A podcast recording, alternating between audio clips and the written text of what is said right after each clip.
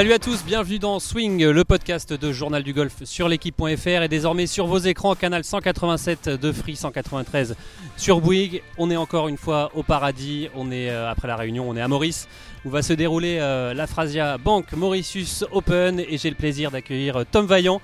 joueur du Tour européen qui va disputer ce tournoi cette semaine. Salut Tom, comment ça va? Bonjour, bah ça va nickel. Impeccable, t'es bien arrivé, bien installé, pas trop chaud? non, non, nickel. Franchement, euh, bah, c'est la première fois que je viens sur, euh, sur l'île Maurice. C'est magnifique. Euh, le parcours est vraiment top. Donc, non, tout est bien. Et on ne pouvait pas faire cette émission sans Lewis Wallace, qui est l'ambassadeur héritage, où va se dérouler le tournoi. Salut Lewis. Ouais, merci, merci beaucoup pour l'invitation. Très très heureux d'être ici. Cadre magnifique, grand soleil. On est au top cette semaine. Je suppose que ça doit être hyper excitant pour, euh, bah, pour toi et même toute l'équipe d'héritage d'avoir euh, bah, ce tournoi cette semaine sur ce nouveau parcours. On va en parler euh, durant toute cette émission. Parcours de la réserve qui sort de terre, qui a été inauguré il y a quelques, quelques jours seulement. C'est l'excitation dans les équipes On a fait l'ouverture officielle le week-end dernier figure-toi. Donc on a fait l'ouverture officielle devant notre groupe, devant les membres du golf. Donc vraiment officiellement, ça fait une semaine qu'on est ouvert. Mais ça fait très longtemps qu'on bosse sur ce projet. Comme tu le sais, il y a quelques années, on a quand même accueilli les DP World Tour, mais sur l'autre parcours qu'on a, le château. Et donc du coup, la réserve Golfling, c'est sa première année d'ouverture, première année, et on accueille déjà le DP World Tour dans sa première année. Donc on est vraiment très très fiers de tout le travail de toute l'équipe, et on est impatient de voir le premier tour jeudi. C'était un pari justement d'accueillir euh, bah, le tournoi dès cette année, dès l'année d'ouverture. C'était euh, mm. un, gros pari, un objectif pour, pour les équipes? Oui, on voulait montrer dès le départ que l'île Maurice, c'est une destination pour tous les golfeurs, mais avant tout, on, mise vraiment sur la, aussi sur la performance, de montrer de quoi on est capable aussi en tant que destination, et donc de montrer qu'on pouvait accueillir à la fois des joueurs amateurs, mais les meilleurs joueur professionnel du monde. Donc du coup, dans sa première année, le fait de pouvoir euh, confirmer à travers euh, euh, le feedback, parce que Tom m'a indiqué juste avant, là, il en parlera un petit peu ce qu'il en pense du parcours, c'est vraiment phénoménal ce qu'on a réussi à faire en si peu de temps. Alors Tom, avant de parler du parcours, un mot avec toi. tu fais tes premiers pas sur le, DP World Tour. On a vu ces images à la finale du Challenge Tour où tu étais très ému bah, de décrocher ce ticket. Est-ce que tu es redescendu un peu sur Terre? Ça y est, tu réalises vraiment et maintenant ça y est, c'est parti Ouais, alors c'est toujours, euh, toujours dur de redescendre parce que c'est un rêve d'enfance, un, un accomplissement de, euh, de toujours, de jouer sur le tour européen. Maintenant, c'est pas la finalité. Donc il faut se remettre au boulot parce que j'ai pas envie de m'arrêter là, de juste être joueur du tour européen. J'ai envie de gagner des tournois et, évoluer euh, voilà, au plus haut niveau mondial. Donc c'est une étape, mais c'est clair que l'avoir coché aussi rapidement, c'est très gratifiant. Tu as eu le temps de savourer quand même de, cette finale du Challenge Tour ou, ou alors finalement, bah, on le voit là, es directement, euh, euh, tu vas jouer ton deuxième tournoi. C'est dur d'enchaîner tout de suite, de, réaliser ou finalement c'est pas plus mal? C'est dur en, termes d'intensité parce qu'on a tout donné sur, euh, la dernière semaine où c'était voilà même les trois dernières semaines où, il fallait envoyer euh, le maximum. Et c'est clair que là, repartir sur un tout début de saison où on sait à quel point une saison euh, sur le tour c'est long, euh, voilà, il faut prendre du recul, de la patience, prendre un peu de hauteur sur les choses, même si ça se passe pas très bien au début, parce qu'il y a tellement de, tournois à jouer que, voilà, il faut juste être patient, savourer aussi ce que j'ai fait, parce qu'on ne le fait pas tous les ans des, grandes choses comme ça. Donc c'est clair que j'en suis fier et j'essaye de, de, profiter.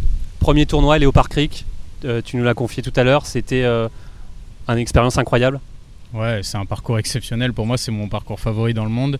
Et c'est très dur. Donc Après la réserve, bien sûr, maintenant. ouais, c'est clair.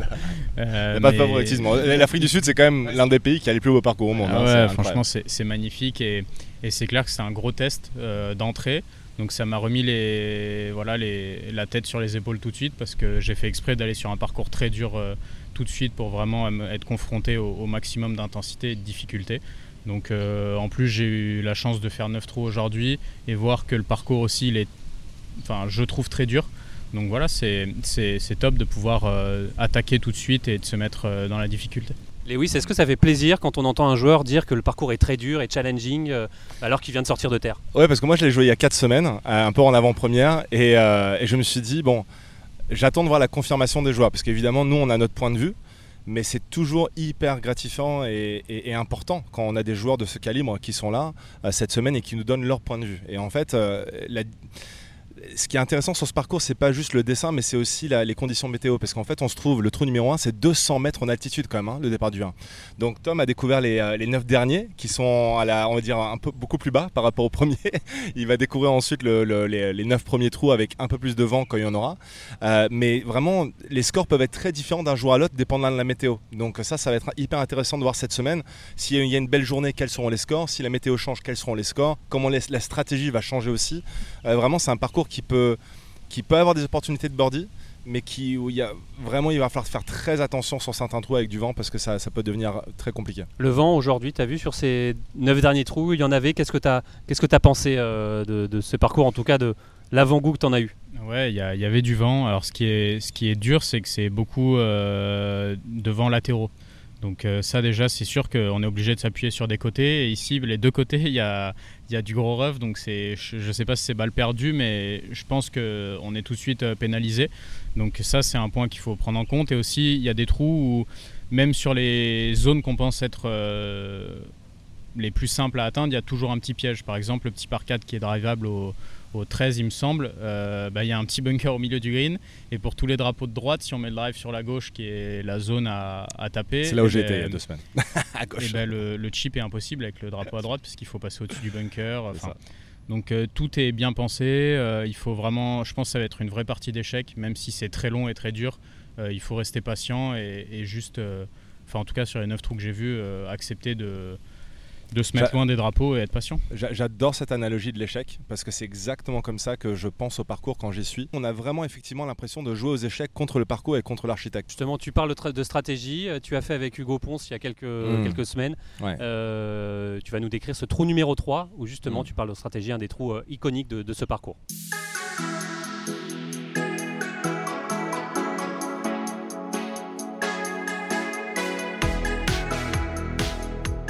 On est sur le magnifique parcours de la réserve Golf Links, trou numéro 3 qui va rapidement devenir l'un des trous signature. Et ce qui est intéressant sur ce parcours, c'est la stratégie de jeu. Vous remarquerez rapidement lorsque vous allez, regarder le DP World Tour, c'est que la stratégie de jeu est un élément indispensable ici car Pete Matkovich et Louis Tyson, les deux co-architectes de ce parcours, ont tendu quelques pièges pour les joueurs à la fois professionnels et amateurs, dont le départ de ce trou numéro 3 qui va inciter les joueurs à aller prendre une ligne beaucoup plus offensive qu'ils devraient, car à droite il y a beaucoup de dangers, il y a des bunkers, il y a du gros rough, mais le départ va dans le sens de cette ligne offensive, car on voit qu'il est aligné très vers la droite, vers le green.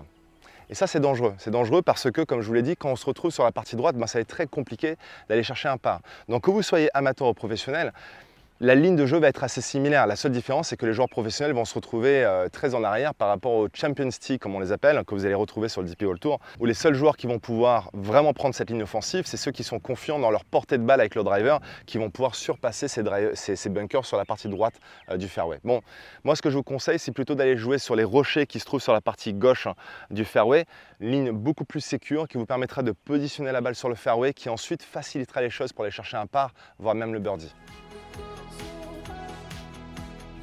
Alors petit conseil, lorsque vous vous retrouvez sur, une mise en jeu assez délicate comme celle-ci, je me positionne toujours du côté du danger, là où en fait je voudrais pas que la balle aille.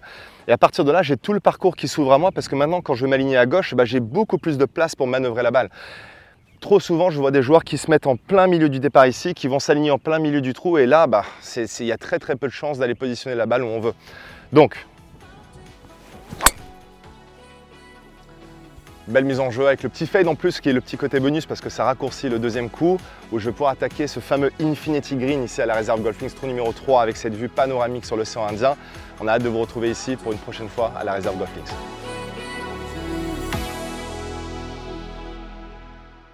Voilà messieurs, ce trou numéro 3 euh, avec ce green, que tu appelles euh, Infinity, Infinity Green. En fait, ça donne l'impression que le green va tomber dans l'océan. Et on en a, alors ça existe hein, dans le monde, mais en fait, nous, on en a vraiment 4-5 euh, comme ça sur le parcours. Et ça, c'est rare. Voire quasiment, on voit jamais des greens comme ça, autant de greens qui donnent l'impression.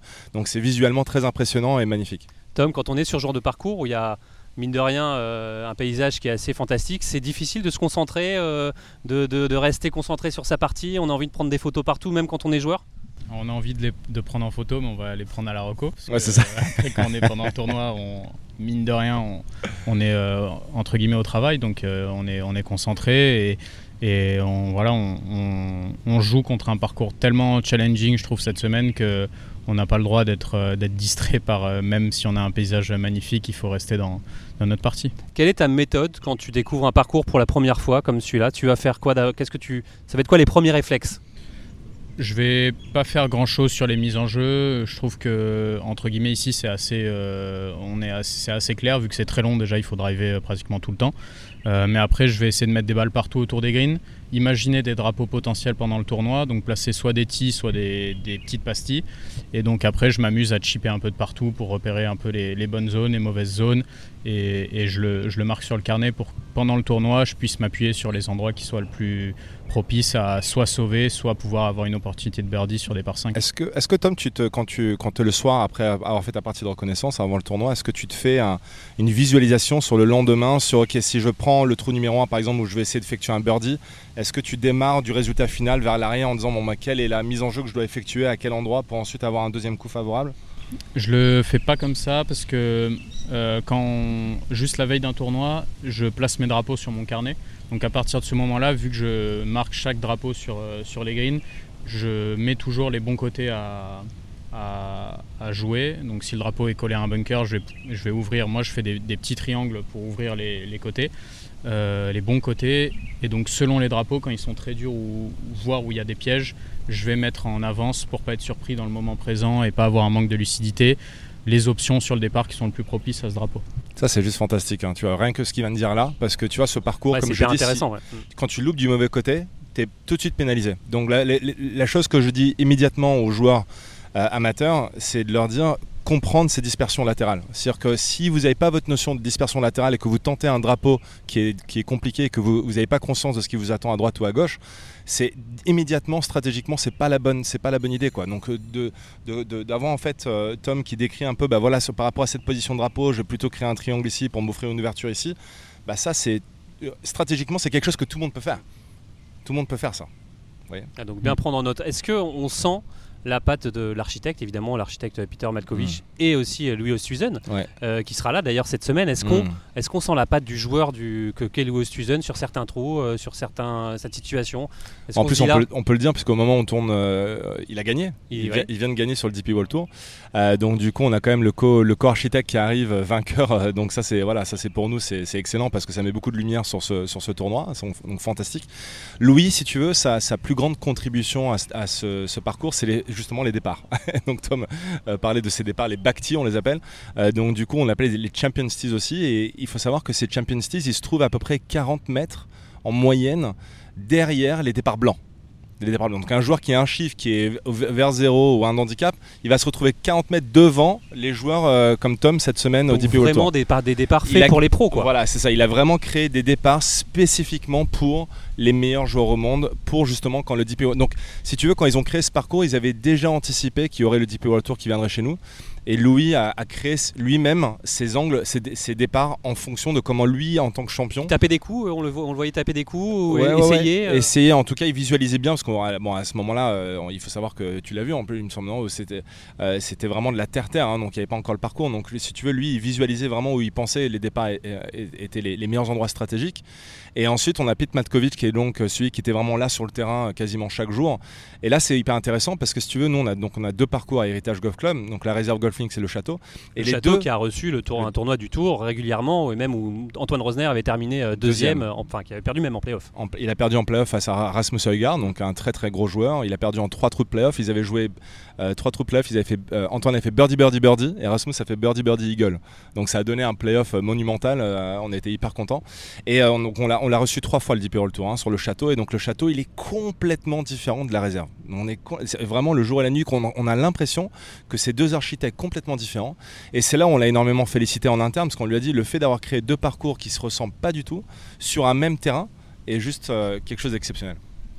Euh, on en parlait, euh, Tom, avoir un joueur comme Louis Olstuizen cette semaine, ou tu l'as vu d'ailleurs la semaine dernière au Parc Creek, se frotter à ce genre de joueurs-là. Quand on les voit, on, on essaye de regarder, mais on reste aussi un peu dans, dans, sa partie. Comment c'est compliqué d'être entre spectateur, acteur euh Non, bah avant ou après la partie, oui, c'est. Enfin, pour moi qui viens d'arriver, j'ai un peu l'œil euh, euh, enfantin et j'admire tellement de joueurs qui sont là que c'est un peu voilà, je suis un peu en apprentissage aussi d'essayer de piocher certaines choses qu'ils font, parce que je sais que ça va m'aider à être meilleur. Par exemple, j'ai raté le cut la semaine dernière, donc je suis allé le suivre. Le samedi, je suis allé le suivre. Il jouait avec Eric Van Royen en plus. Donc je suis allé les suivre parce que je me suis dit que j'allais sûrement mieux apprendre que, que rester 5 heures au practice à taper des balles. Euh, donc voilà, j'essaye de faire ça euh, le plus souvent possible. Je l'ai fait sur le change tour à suivre des gars quand je ratais les cuts. Qu'est-ce que tu regardes justement quand on regarde un joueur comme Leo Susan ou Eric Van Royen? Qu'est-ce qu'on qu'est-ce qu'on regarde toi en tant que joueur pro euh? Bah, Moi je regarde surtout leur attitude après les coups. parce que les échanges avec les caddies on les entend pas, même si on n'est pas loin. Donc l'attitude après les coups et, la manière de faire, c'est vraiment voilà, c'est des en tout cas, Louis Oosthuizen, de ce que j'ai pu voir sur les trous qu'il jouait, en plus c'est la journée où il fait moins 9, c'est vraiment euh, reste très patient, joue les bonnes zones et attend, voilà, putt à la bonne vitesse et quand il en glisse, quand il glisse des putts, ça va bas tout de suite et quand il glisse pas, bon bah il continue à avancer, c'est vraiment un, métronome. C'est bluffant. bluffant non parce mm. que je sais que j'en suis capable et, je l'ai déjà fait, donc euh, c'est juste que dans les moments où j'ai du mal, euh, comme cette semaine où j'ai eu du mal sur un parcours aussi dur, bah, le voir euh, des fois ça peut faire du bien. Et en fait, ce que j'adore dans l'analyse de Tom, c'est toutes les choses qui sont non mécaniques. Je sais pas si tu as remarqué, mais souvent quand on va regarder nos meilleurs joueurs, la première chose qu'on va regarder, c'est euh, la technique de swing, le, swing, voilà, le swing. Ah, tiens, regarde comme il tape loin, etc. Surtout le swing de Louis Oosthuizen, qui est considéré comme l'un des, des, plus beaux du monde. Quoi. Et en fait, ce qui est, moi, je trouve intéressant, c'est que lorsqu'on va regarder un, un, tournoi comme cette semaine sur le DP World Tour, c'est la technique c'est tellement compliqué. Alors déjà, un, on va pas, on va jamais essayer de répliquer le swing de quelqu'un d'autre parce qu'on a chacun son propre swing. Mais de deux, on est face à des athlètes de très très haut niveau. Donc je veux dire, euh, quand on est 15 ou 20 ou 25 d'handicap et quand on va regarder un, là je me mets ma casquette de coach hein, quand on est, quand on va regarder un, tournoi du TP World Tour, analyser les comportements des joueurs, c'est quelque chose qu'on peut tous faire. Et quand Tom parle de, de l'attitude de Louis après un coup, je trouve ça hyper intéressant parce que le après coup, par exemple, c'est quelque chose que tout le monde sous-estime et pourtant c'est ce qui va calibrer le prochain coup. Notre attitude face au coup qu'on vient de jouer va déterminer l'attitude qu'on va avoir sur le prochain coup. Donc toi, qu'est-ce que tu as retenu justement de Louis euh, dans les moments où tu l'as vu? Est-ce que euh, c'était plutôt positif, neutre, neutre? Euh, Est-ce qu'il était frustré quand il, quand il a tapé un mauvais coup? Comment est-ce qu'il réagissait? Ouais, très neutre. C'est pas ma façon de faire, donc j'ai pas envie de faire comme Louis Tweezer. Ce qui est très compliqué de rester neutre d'ailleurs, on est tous golfeurs et de, de, pas de réagir, d'être plutôt neutre.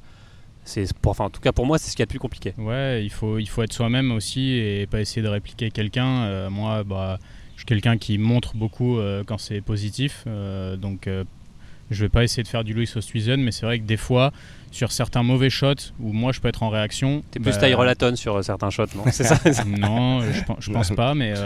mais non, mais il y a toujours un. c'est important il y a un système d'ancrage en fait qui se passe. Hein. Donc en fait, là, pareil, je garde la casquette de coach, mais quand on a un après-coup et qu'on met beaucoup d'émotions à un coup, on ancre cette émotion. Donc dans le positif comme dans le négatif. Donc le, négatif, ça peut nous servir si on sait comment s'en servir après. Un joueur comme Tom, par exemple, il va savoir comment s'en servir après. Il va être frustré, énervé, mais ça va peut-être le motiver pour le prochain coup. Mais si on, si on continue dans cet aspect négatif sur le prochain coup, par exemple, oh là, je suis nul, euh, je suis ci, je suis ça, bah là, rester sur ce coup-là et, sortir de la partie. Ouais. ouais, voilà. C'est ce qu'il faut pas. Il faut pas sortir de la partie. Il faut que ça nous serve, positif ou négatif. Il faut que ça nous serve pour le prochain coup. Alors justement, euh, il, y aura, également Antoine Rosner cette semaine. Antoine mmh. Rosner qui est euh, le tenant du titre. Il a gagné. Il aime euh, bien ce tournoi hein, parce qu'il a fait deuxième et, premier. Hein, il a gagné l'année dernière sur le golf de Montchoisy. Et justement, on va l'écouter. Il va nous rappeler ses, ses souvenirs sur ce golf de Montchoisy. Antoine.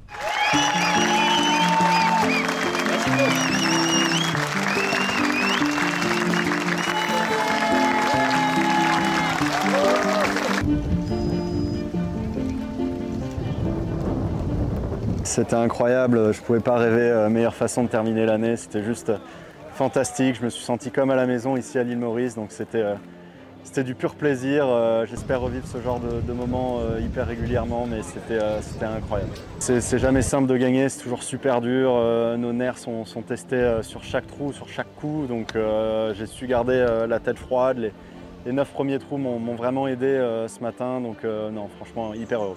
C'est beaucoup plus dur. Euh, on sait qu'il y a tout le monde qui, est en course pour nous rattraper. Nous, on, veut défendre un résultat, mais défendre est un mauvais mot parce qu'il faut continuer à attaquer. Donc euh, c'est ça le plus dur à gérer et je crois que je l'ai très bien fait.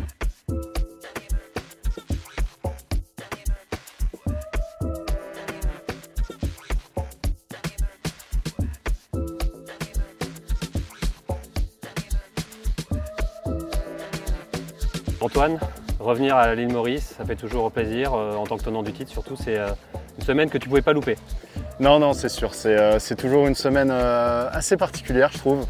J'adore venir ici, c'est du pur plaisir. Il faut, juste regarder autour de nous pour, pour se dire qu'on a quand même beaucoup de chance de, faire ce métier. Euh, c'est une semaine où je pense que tous les joueurs prennent vraiment beaucoup de plaisir et, c'est rare dans notre métier parce qu'on voyage dans des endroits parfois où on fait grise mine tout simplement et, euh, là voilà on a tous le sourire, on est tous heureux. Euh, j'ai pas encore joué le parcours mais il a l'air fantastique. Donc voilà, très heureux d'être ici. Quel souvenir tu gardes de, ta victoire de l'an dernier C'est forcément des bons souvenirs. C'est quoi les sensations qui restent? Euh, c'est beaucoup de, bonheur, c'était beaucoup de, pression le dimanche, surtout sur les 9 derniers trous. Euh, quand je me suis retrouvé avec 5 coups d'avance et 9 trous à jouer, c'était la première fois que je me retrouvais dans, cette situation. Euh, et, je m'en suis très bien sorti, mais, voilà, le, souvenir qui me reste, c'est beaucoup de pression et un grand soulagement une fois que ça s'est terminé. Euh, et, voilà, de soulever ce, trophée euh, après l'échec de, 2019, euh, c'était que du bonheur. Revenir en tant que tenant du titre, c'est un petit peu plus de pression, forcément, on se sent attendu? Ouais, bien sûr, après c'est différent parce que c'est pas le même parcours, donc je pense que c'est deux situations quand même complètement différentes. je vais essayer de, faire un bon boulot demain pendant le programme pour, préparer ce, tournoi du, mieux que je peux. C'est pas facile, on est arrivé très tôt ce matin, là, à 5h30 à l'aéroport. Donc euh, voilà, on est, je ne suis pas forcément dans les meilleures dispositions euh, là aujourd'hui, euh, mais, je vais essayer de me préparer du mieux que je peux et, essayer de faire aussi bien que l'année dernière. Quand on découvre un parcours nouveau comme ça, quelle est ta méthode à toi? C'est Essaye de prendre des informations avant de. Alors, La, chance que j'ai eue, c'est que mon caddie Pachi a marché le parcours aujourd'hui déjà. Donc demain, pendant le programme, déjà, je vais savoir où il faut aller. Donc ça, ça va me faire gagner du temps. Maintenant, pour moi, le, plus important demain, ça va être prendre contact avec l'herbe, euh, voir comment les greens réagissent, euh, la vitesse des greens, euh, l'impact que le vent peut avoir. Ça, ça va être des points vraiment très importants. Il va falloir que pas que j'hésite à remettre des balles demain pendant le programme. Et, voilà, essayer d'être le plus près possible jeudi. La saison a été longue, 2023. Là, c'est déjà la saison 2024. Il y, a encore y a encore du jus. On est encore. Ouais, en fait, je me, suis mis dans la tête qu'on n'avait plus de, saison en fait. Ça, ne s'arrête jamais en fait. On a deux semaines, trois semaines off par-ci par-là, mais ça joue en continu. Euh, même à la fin de ce tournoi, je ne vais pas forcément décompresser plus que ça parce que dès le 3 janvier, je repars à Dubaï pour, euh, la reprise de, de l'année 2024. Donc ça va aller hyper vite. Euh, je crois que c'est juste la vie du golfeur pro sur, sur le circuit, ça s'arrête jamais. Donc euh, il faut juste. ouais, ça me plaît, ça me plaît, c'est sympa. Euh, je sais pas si je vais tenir 25 ans comme ça, mais, mais en tout cas pour l'instant, tant qu'on joue bien, qu'on est dans une bonne dynamique, c'est quand même beaucoup de plaisir. On joue des, super parcours, donc donc c'est prenant. Voilà, messieurs, euh, Antoine Rosner euh, qui euh, vient ici dans, la, peau du champion en titre. forcément, Tom, Antoine Rosner et tout le clan français, ils t'ont bien accueilli. Tu as pu les voir pour l'instant ou c'est des joueurs que tu connais de toute façon, de toute façon? Ouais, je les connais. je les connais parce que j'ai la chance de m'entraîner dans une région où, tous ces gars-là viennent de temps en temps. Donc je les côtoie, j'ai fait pas mal de parties avec eux, mais oui, ça s'est très bien passé. Ils m'ont tous félicité de ma montée et donc je suis très heureux d'arriver parmi eux. Et c'est des mecs, pareil, je regardais à la télé depuis, depuis petit donc euh, donc c'est forcément euh, ça fait quelque chose de dîner avec eux, de, de, faire partie avec de, de, leur clan finalement. Ouais, c'est ça, c'est ça. Alors, après ça reste un, un, sport où on doit faire chacun euh, notre manière de faire justement et pas essayer de reproduire celle des autres, mais s'en inspirer pour moi ça reste important et donc piocher des petites choses par-ci par-là de, de, ces des meilleurs joueurs français. Voilà Antoine Rosner qui a qui est multiple vainqueur sur le tour, etc. C'est que forcément il fait des choses au-dessus du lot et donc j'essaie de m'en inspirer. Avoir un Antoine Rosner, tout ce clan français qui va être là, il y aura aussi Mathieu Pavon qui lui va dans quelques semaines sera sur le PGA Tour. C'est pour héritage et pour le tournoi, c'est un éclairage et c'est une. Euh, on, a, on, a, un super beau plateau euh, français. On a Alexander Levy, aussi, Mathieu Pavon qui va, donc, vient de se qualifier sur le, sur le, sur le PGA Tour, euh, Mike Lorenzo Vera, euh, on, voilà, on a vraiment des gros noms en fait, on a des noms euh, qui portent du poids quand même, qui, qui nous fait du bien parce que c'est toujours, voilà, la Freja Bank c'est un tournoi qui n'a pas la, la, plus grosse dotation du circuit, on le sait, mais qui attire énormément de joueurs par sa destination et par le fait que les joueurs se mettent un peu en condition pour le début d'année 2024. Pour en revenir sur Antoine, moi c'est un joueur que j'adore et c'est un champion avant même d'avoir gagné sur le circuit, je, voyais l'attitude qu'il avait à la Freja Bank il y a quelques années ici, avant même de gagner l'année dernière. La petite histoire, en fait, que les gens ne voient pas forcément à la télé, c'est que Antoine, en fait, était en trois trous de playoff, très intense, birdie, birdie, birdie. Euh, Rasmus, comme je te dis, il fait euh, birdie, birdie, eagle. Il faut savoir qu'à ce moment-là, les caméras sont braquées sur Rasmus quand il rentre ce putt. Et donc toute la foule euh, l'acclame, tout le monde applaudit, tout le monde court vers lui, il y a le champagne qui l'arrose. Et à ce moment-là, ce qu'on voit pas, c'est le joueur perdant dans le playoff qui est complètement mis à l'écart en l'espace de quelques secondes. Et en fait, à ce moment-là, j'étais, sur le bord du green et je le vois et je vois tout le monde courir vers Rasmus comme si Antoine, euh, limite, n'existait pas. C'est assez dingue. Et là, tu as un jeune joueur, je sais pas, 10-12 ans, qui vient voir Antoine et lui demande son gant. Pour le consoler Pour le Non, il lui demande, il lui demande un autographe et il lui demande s'il peut avoir son gant. Mais quand je te dis 10 secondes 10 secondes après que Rasmus ait rentré son pote. C'est-à-dire qu'Antoine, il a même pas le temps d'assimiler euh, ce qui vient de se passer, que tu as un jeune joueur qui vient le voir. Donc imagine, je sais pas moi, tu as 20, joueurs, 20, personnes qui arrivent vers le gagnant et tu as un jeune joueur de 10-11 ans qui vient voir Antoine. Et Antoine, à ce moment-là, ce que j'ai trouvé incroyable, c'est qu'il lui signe son gant, euh, il lui fait une petite photo et ensuite, le petit repart avec le, smile, mais jusqu'à là. Et là, moi, j'ai vu Antoine, euh, j'étais à une, vingtaine de mètres de lui. Et là, j'ai vu un champion avant même qu'il gagne sur ses. Et ça, c'était vraiment très, très beau. C'est là où on voit l'attitude, l'attitude de champion absolument incroyable. Dans les moments de défaite, c'est là où on voit vraiment.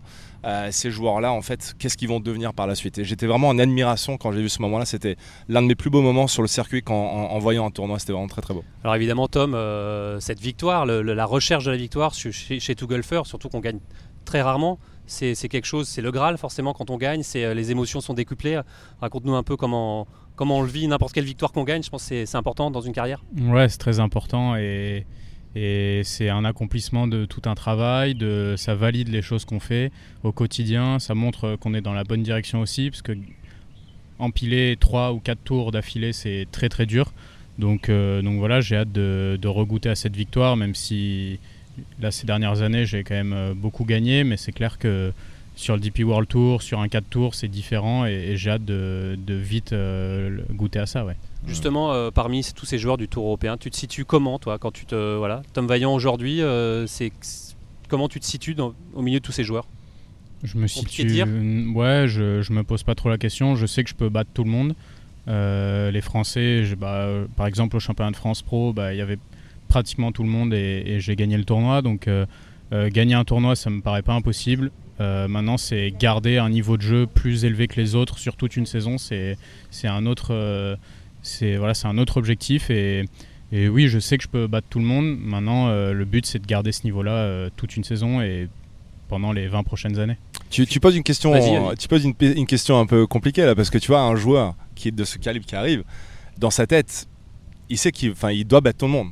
Tu vois, donc en fait, comment tu te positionnes Lui, dans sa tête, s'il n'arrive pas dans cette, mentalité de je sais que cette semaine je peux gagner, je veux dire, lui, il va te dire bah, pourquoi je suis là? Enfin, hein, on est donc, donc, et en même temps, on sait qu'on n'a pas envie de paraître euh, non plus euh, prétentieux en disant ça, mais la réalité, c'est que, c'est que un champion comme Tom, il va être là en se disant moi je sais que je suis capable de gagner ce tournoi donc comment je me situe? Bah je me situe euh, plutôt plutôt, plutôt en bonne position. justement est-ce que cette victoire au championnat de France devant tous les meilleurs français a été une sorte de, déclic où tu t'es prouvé que tu pouvais gagner face à ces grands joueurs-là aussi. C'était important. Ouais, gagner quand ils étaient là, c'est sûr que je l'avais jamais fait. Après, j'avais gagné aussi beaucoup d'autres tournois pendant ma carrière amateur, euh, plus ou moins gros, avec des plus ou moins gros champs de joueurs, mais ma première victoire en tant que professionnel, c'est sûr que ça marque et je m'en souviendrai longtemps. Et, avec les meilleurs joueurs français, il y avait, il y avait un nombre incalculable de, victoires sur le Tour européen sur, euh, sur cette semaine-là, donc c'est sûr que ça m'a aidé pour ma saison du Challenge Tour. Et petit à petit, j'ai coché les étapes et, je pense que ça fait aussi partie de, de mon évolution pour arriver euh, vite sur le DP World Tour.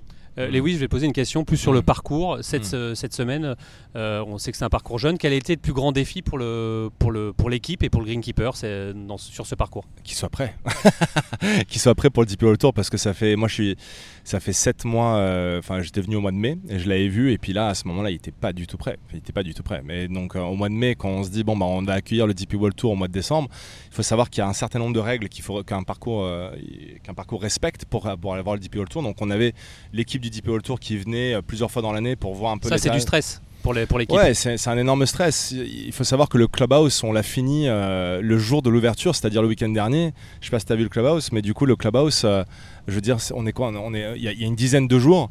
le dernier jour, on était, en, en train de passer le balai, donc c'était vraiment à la dernière minute. Euh, mais voilà, à partir du moment où tu as une deadline, tu la respectes. Mais pour nous, le plus gros défi, c'était qu'on ait un parcours qui soit assez challenging pour les joueurs, pour que quand ils arrivent justement, ils disent ouais, ok, le parcours il est solide. Alors évidemment, le parcours n'est pas à 100% encore. On aurait bien voulu avoir encore une, bonne année devant nous pour que le parcours mûrisse un peu. C'est normal, c'est un tout nouveau parcours. Mais euh, là, dans ce qu'on a réussi à sortir en, quelques mois, dans les derniers mois, enfin quand on voit l'état euh, des greens et euh, enfin tout ce qui tout ce qui contourne le parcours, on est on est on est hyper satisfait de notre travail. Ouais, justement, on va l'écouter le greenkeeper qui nous dit quelques mots sur le sur ce parcours.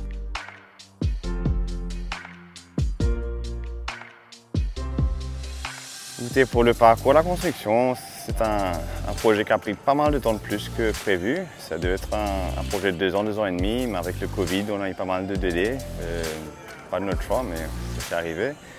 Donc euh, on a fini par finir le terrain euh, enfin 5 ans, 5 ans et demi après le début de construction. Et on est arrivé aujourd'hui à, pouvoir on préparer un terrain pour le tournoi.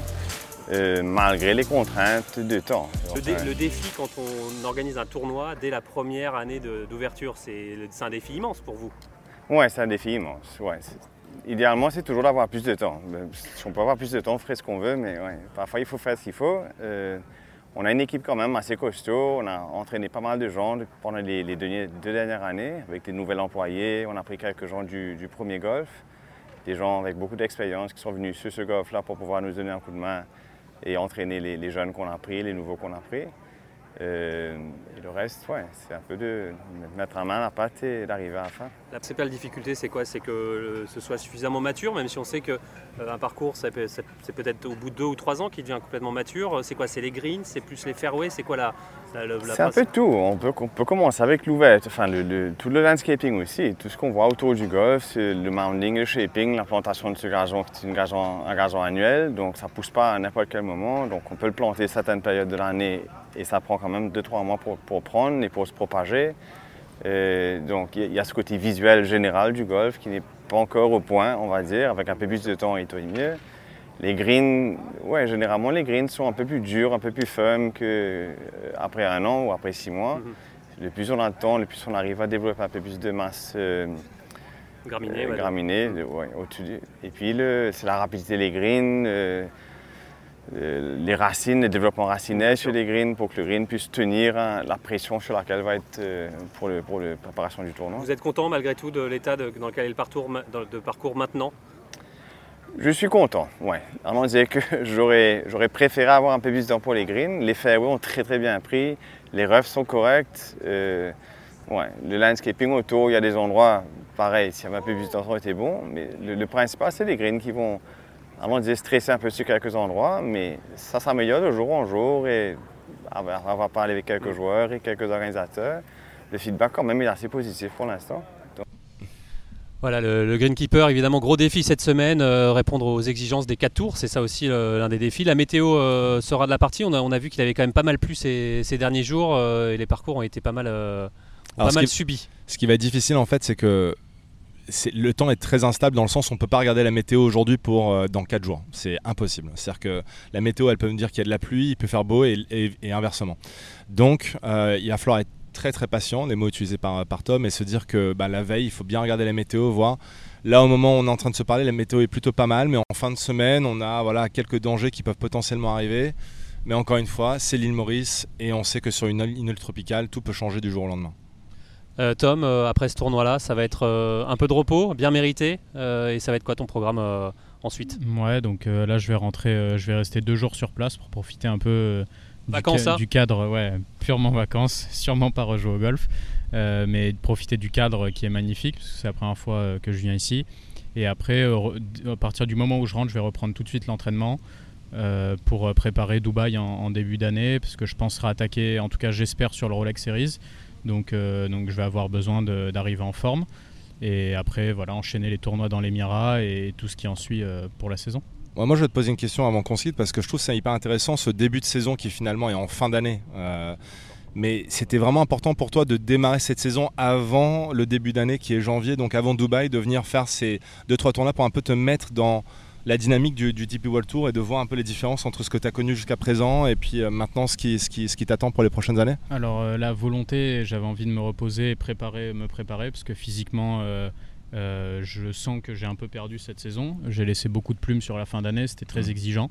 mais je voulais revenir quand même pour goûter à la pression et surtout garder mes routines euh, toujours euh, très naturelles. Mmh. J'ai pas envie d'arriver à, Dubaï et de me dire ok bon au putting je connais par cœur tout ce que je fais mais j'ai pas envie que ce soit rouillé et un peu perdu et j'ai envie que donc il y a eu trop de repos en fait entre ouais, c'est ça il y aurait eu un tout petit peu trop de repos donc j'avais envie de garder un peu les la pression et l'adrénaline pour pas être surpris est-ce que les parcours euh, que tu connais sur aujourd'hui et la semaine dernière sont très différents de ceux que tu as connus sur le Challenge Tour Ouais, ça n'a rien à voir. Ça a rien à voir. Alors, Au niveau de la préparation et, des, euh, du... Non, euh, alors à la préparation, oui, les gains étaient très rapides la semaine dernière, mais je pense que c'est propice à Léopard Creek parce que je l'ai joué en tant qu'amateur et c'était très très dur aussi. Mais dans les positions de drapeau, déjà, c'est vrai que c'est différent. Moi, ça m'a un petit peu surpris. Plus dur euh, Ouais, beaucoup plus dur. Donc c'est sûr que ça, il faut s'adapter. Et puis je viens, enfin tout est allé très vite. Donc euh, bah, l'année dernière, j'étais entre guillemets sur l'App Store. Donc c'est sûr que App Store change tour tour. Euh, ça fait beaucoup de différence en peu de temps. Donc il faut que je m'adapte. Et cette semaine, les greens sont, sont rapides. Ça va être, ça va être quoi Le DP World Tour nous a demandé à ce qu'on les mette à pas plus de 10. Donc, en fait, correspond à. Bah, c'est plutôt 11 normalement. Hein, donc peut-être que tu as connu 11. Ils étaient tu sais ou pas la, semaine dernière, ils étaient à 12,8. Donc euh, c'était très très rapide. 12,8 c'est billard. là, c'est les vacances alors. C'est, euh, non, en fait, ils nous ont demandé 10 justement par, par rapport à la, à la météo, le vent. Donc euh, si en plus de ça on les met à 11-12, on, pourrait, hein, mais, euh, mais on a eu une demande du tour pour les garder aux alentours de 10 en tout cas. Allez, dernière question, Tom, est-ce que tu as déjà des, tournois qui te font rêver l'année prochaine, que tu as déjà cogé sur le calendrier, ou là ça va être des passages obligés? Euh, bah, J'ai un...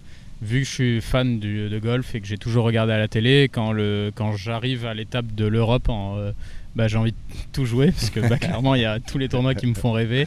Euh, mais il faut bien faire la part des choses. Il va falloir faire des sacrifices en termes de tournois parce que je peux pas tout jouer et je connais mon rythme de jeu et, et je suis pas quelqu'un qui, qui, qui, voilà, qui arrive à être performant sur 5-6 euh, semaines d'affilée comme certains font. Euh, donc euh, j'ai besoin de couper et ça va, va, falloir faire des choix, mais, mais oui, le calendrier est déjà fait. Allez, en tout cas, on espère euh, que tu vas vivre une bonne, semaine et pourquoi pas succéder à Antoine Rosner au palmarès de l'épreuve, ça serait top. Merci beaucoup, messieurs, merci beaucoup, voilà, d'avoir. Faire partie, faire partie de cette émission. Merci à vous de l'avoir suivi, merci à Hugo Ponce à la réalisation et on se retrouve la semaine prochaine. Salut